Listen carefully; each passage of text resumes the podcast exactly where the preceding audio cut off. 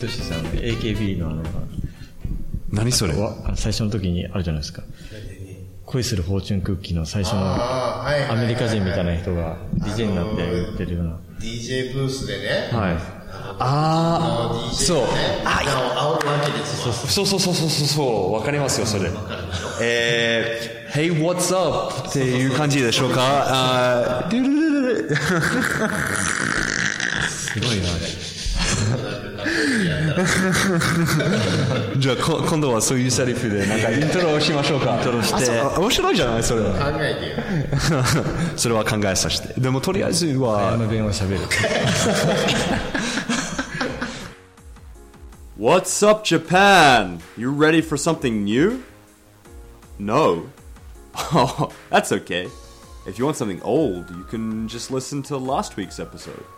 It's all good. I'll wait up. But, if you are ready, I've got it right here a brand new episode of Fushinagi Radio.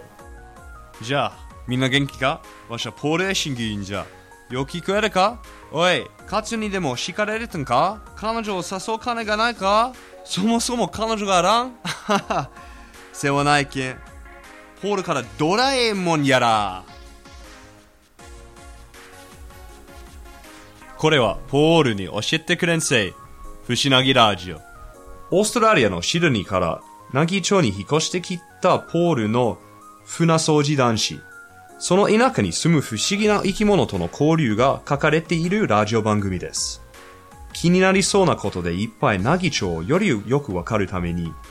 毎回の放送に人と物について軽い感じでのよもやま話をお送りします。今回のゲストは、真庭市在住の造形作家高本敦樹さんです。高本先生は洗濯バサミを作った大きな作品を作ることで有名で去年は福武文化奨励賞をもらうなど大活躍をしている若手作家です今日は先生の作品が展示してある奈義町現代美術館でお話を聞きます一番好きな映画は、もののけ姫です。高本敦樹です。一番好きな映画は「スター・ウォーズ」ポールです一番好きな映画は、ブルース・ブラザーズです。寺坂です。おー皆さんいいチョイスだねえ、な、な、なんですかそれブルース・ブラザーズって、すいません。知らないんですけど。それはなんか僕にとってすごいあのひどい話ですよ昔の映画ですけどね。そうですあブルース・ブラザーズはどう説明すればいいのかなブルース・ブラザーズ。あの、もともとアメリカのコメディ番組。そう、ササチデイナイトライブ。なんかまだ、あの、えー放送してますね、されてますね、サチデイナイトライブが。あまあ、なんかその、えーバラエバラエティ番組ですね、そのバラエティ番組からの、なんか、ジョン・ペルーシとダーそうそうそう。え、あの、ゴースト、ゴーストバスターズも、なんかそういう番組から、あの、聞いたわけですね。それのその要は劇中にあったこの架空のバンドが、あの映画化されるっていうはいはいはいはいはい初はいめはい。何年とかそういう映画ですそう。楽しいえ九条区でね、ーとっても面白いですよ、それは面。白いもうあれ大好きもう DVD 化とまだに繰り返しその最後のあの車の場面ショーンね下にぐちゃくちゃにするんですよ何十代も登り重ねあれなんか やばかったそれはなでもそれはあのうちの、えー父親の一番好きな映画の一つですよああいいねその演奏も素晴らしいそうそうああそうそうそうそうそうえーだってまああ高本さんは、えーさ高本さんまものもののけ姫。もののけ姫、えーギブリの映画ですね。そうそうそうジブリ、ごめん。ジブリ。えーあの、すっごい申し訳ありませんけど、あの、僕、ジブリのこと大好きですけれども、ももののけ姫は、まだ見てません。あ、そうそう。そうです。え英訳されてない英語紹介されてやなっいてるでしょーあれされされてます、されてます、なんかきっとはされてますが、もうなぜかまだ、なぜいや、でもこの間はさ、なんかすごい偶然なことですけども、この間、本屋に行って、お本屋っていうか、なんかビデオの、えーそうみ店にあ行ってなんか久しぶりにはい映画を買いたい気分があったんですけれども、えー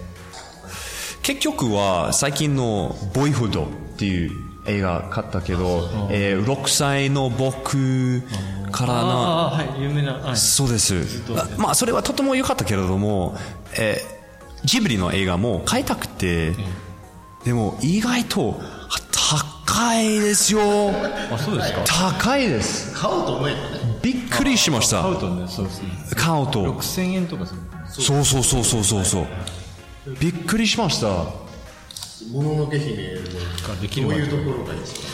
僕あのー主人公が世界を救おうとしてジタバタするけど結局救えずに終わ っていくあれがねなんか僕あの時見たのがちょうど主人公と同じぐらいの年代で、はいいやこれ世界救うのかなと思ったら救わずにただ生き延びるっていう映画なんですよそうですね結なんかそれが果としては一番望まない結果に終わっ終わってますよねた確かにそうそうで結局ヒロインと一緒になるわけでもなくただ生き延びるんだっていうことだけの映画そうですよねそれがなんか現実的だなって思ってうん、でも割とハッピーエンドじゃないですよあでれもジブリの映画はなんか結構そういう映画が多い気がするなんか現実的ですねその映画があのまあ甘くは ない甘くはないそうででも「もののけ姫」に関しては主人公がいてもいなくても同じですよねあれねあほとんどほとんどただ巻き込まれていっただけであはあはだからただそのいかに生きるかっていう映画だからなんかそれがあれ確かこうキャッチコピーもなんか生きろ生きろ生きろうんいや本当に生きろだったなって思ってそうですね大ヒットしたあじゃあこれからはえ見ます 見ますまずはええ見ますただねまああー面白いそうですね面白い、うん、面白くないかもしれないけど面白い後からじわじわ来るこの人は何したんだろうってすごく感じ考えるおこおの主人公は一体何がしたくて確かにねいないかもしれな結局何もしてないいんじゃないかって思って旅をしただけか結局そでもおも面白い世界がある映画ですようそうですね生きようと生きようとそうそうそうあれこの辺が舞台ですね多分ねあの古い時代なんだね中国地方の中国地方特に島根県とかがそうあね北広島あ本当広島岡山の県北あたりじゃない中国地方のとか島根とかもののけもののけ姫が舞台はへ中世の中国地方がこの広い、うん、えー舞台ですこのこのうんも元広島も含めてのほうほうほうほどその辺りのどこかこの辺昔のたたら製鉄ってうはいはいはい砂わかる砂鉄からこう鉄を作るっていうのをさはいはいはいはいはいそれがありましてそれがそれが一つあの物語のキーワードなんでうーんあの浅野武士の浅野っていうのが出てくるけれどあれ広島じゃなかったかなって言うんですかね浅野いますね浅野まあそれだいぶ後に言うとその浅野匠の神のお兄さんあそっかそっちなのかな、うん、まあいろいろあるかまあでもこの辺り、まあ、広いく意味では、この地方あの実際そういうあのたたら服っていうんだけどそのたたらをつしながらこう生活をして、まあ、拠点をどんどん変えてっていう、あの燃料がいっぱいいるんだよねへえ木を山の木を買ってそれを燃料にして、それでもう山が、ま、丸はげになるとまた木があるところに移動してっていうことで繰り返したおー神様が怒ってっていうまあちょっと千尋の世界とちょっと近いかもしれないあそう千と千尋の神隠しやりあき見ました それは見ましたでどういう点で共通してあまのすか日本の古い神様が超自然その自然の破壊とかそういうことで神様がこう怒りに受け切りに触れるうーんもう深いですね深いけどまあでもあの割と見やすいなんかあおの父さんとしてはあのハッピーエンドじゃないところがなんて考えさせ、考えますよね、まあ、とにかくいとにかく生きる映画とにかあく生きる映画生きろっていう映ーまあとにかく、えー今日のゲストを紹介したいと思うんですけど、えーアーティストというか、えー芸術家のえー高本さんですよろしくお願いしますお願いしますえーじゃあこれから本編に行きましょうかはい行きましょうでジングルジングルが流して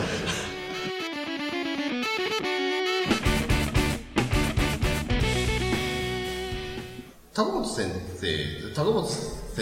は先生ですよね僕ですかいそうやそれは気になりましたね先生なんですけどティーチャーですよもね辞めたい先生です ねティー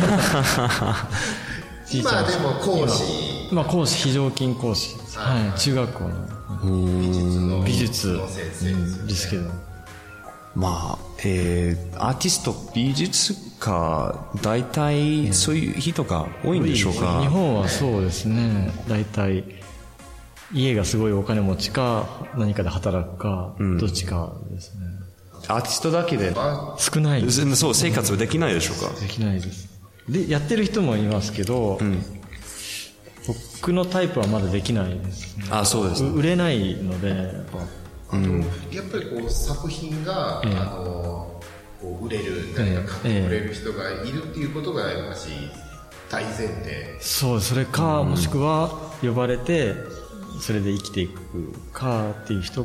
要がはあの今先生の作品目の前なんですけど、こういうふうに呼ばれて展示会をしてもらって、まあ、それを要はお金もらって先生が展示を作るということですよね、まあ、そういう時もありますしそうでない時も出させてもらうっていうことではありますけど、え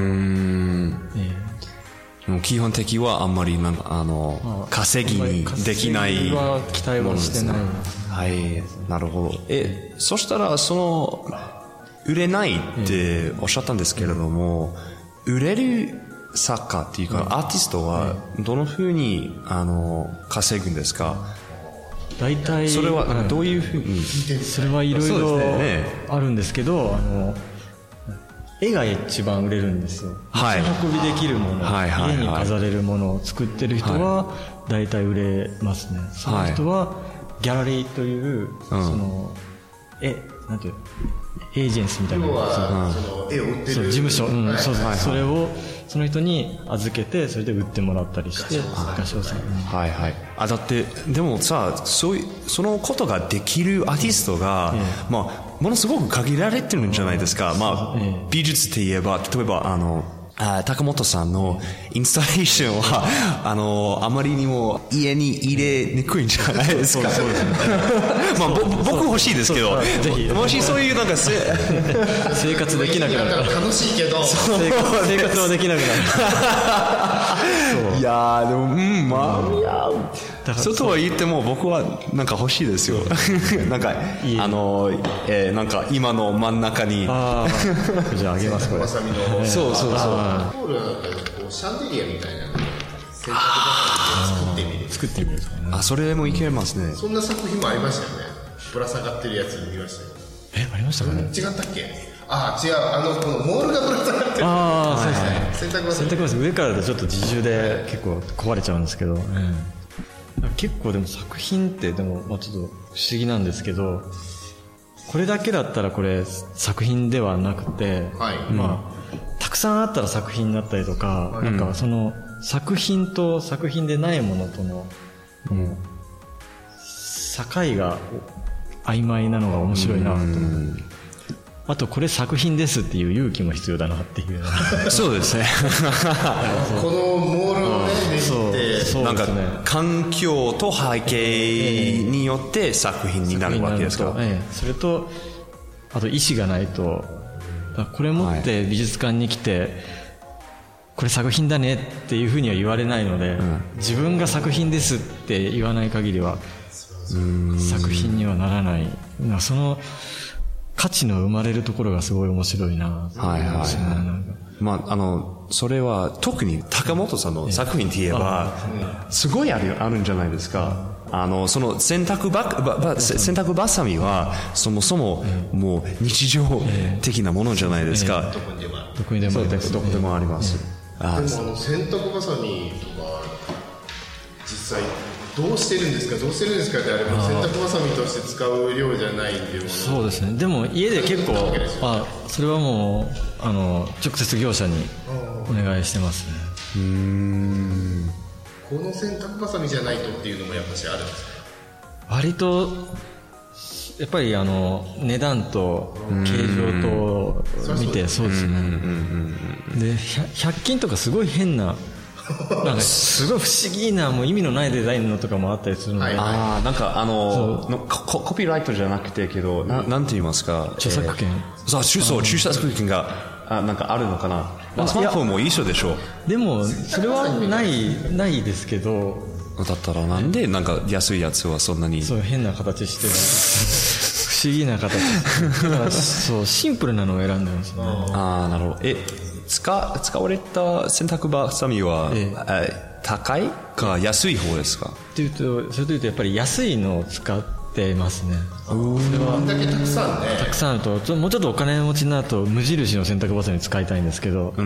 個10円ぐらいでも1個10円ぐらいするんですよ20円かな1個ま20円あ、ある意味こう日本で日本で屈指の洗濯ばさみ通かもしれないああ、そうですね。結構調べましたからねはい洗は濯ばさみ透明のそうなんですよあのカーボン製のカーボンが入ってる洗濯バサミい。ありますか。あれは高くていいんですけど必要がよくわからないいや強いんですよそれ透明だったりしてでもなんか外でボディアーマそうそうそうーそうをかかるうんそうそうかかるために。そうそうそうなんですよでもねそれはね高いんですよねそれは作品にやっぱり使ってみたいですかちょっと僕の今のところ事情だと難しいそれがでももう許され許したら許されたら使ってみたいですねやっぱ透明な綺麗さがあるのクリアでクリアそうクリアであとかあったりしますねが今までこう白い洗濯ばさみのイメージだったんですけどあああの今回カラフルじゃないですかそうだねええとかあれは心境の変化があったんです白い洗濯バサミって意外と日常に少ないなって思う、あ、そうですえね。え実は色がある方が日常に近い身近に感じるなと思って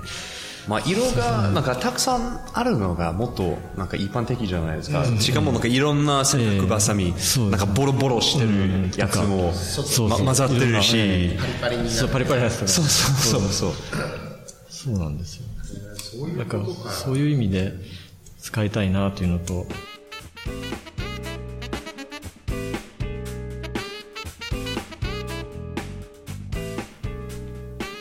申し訳ありません寺坂さんのおかげで話が長くなってしまいました続きは後半お楽しみください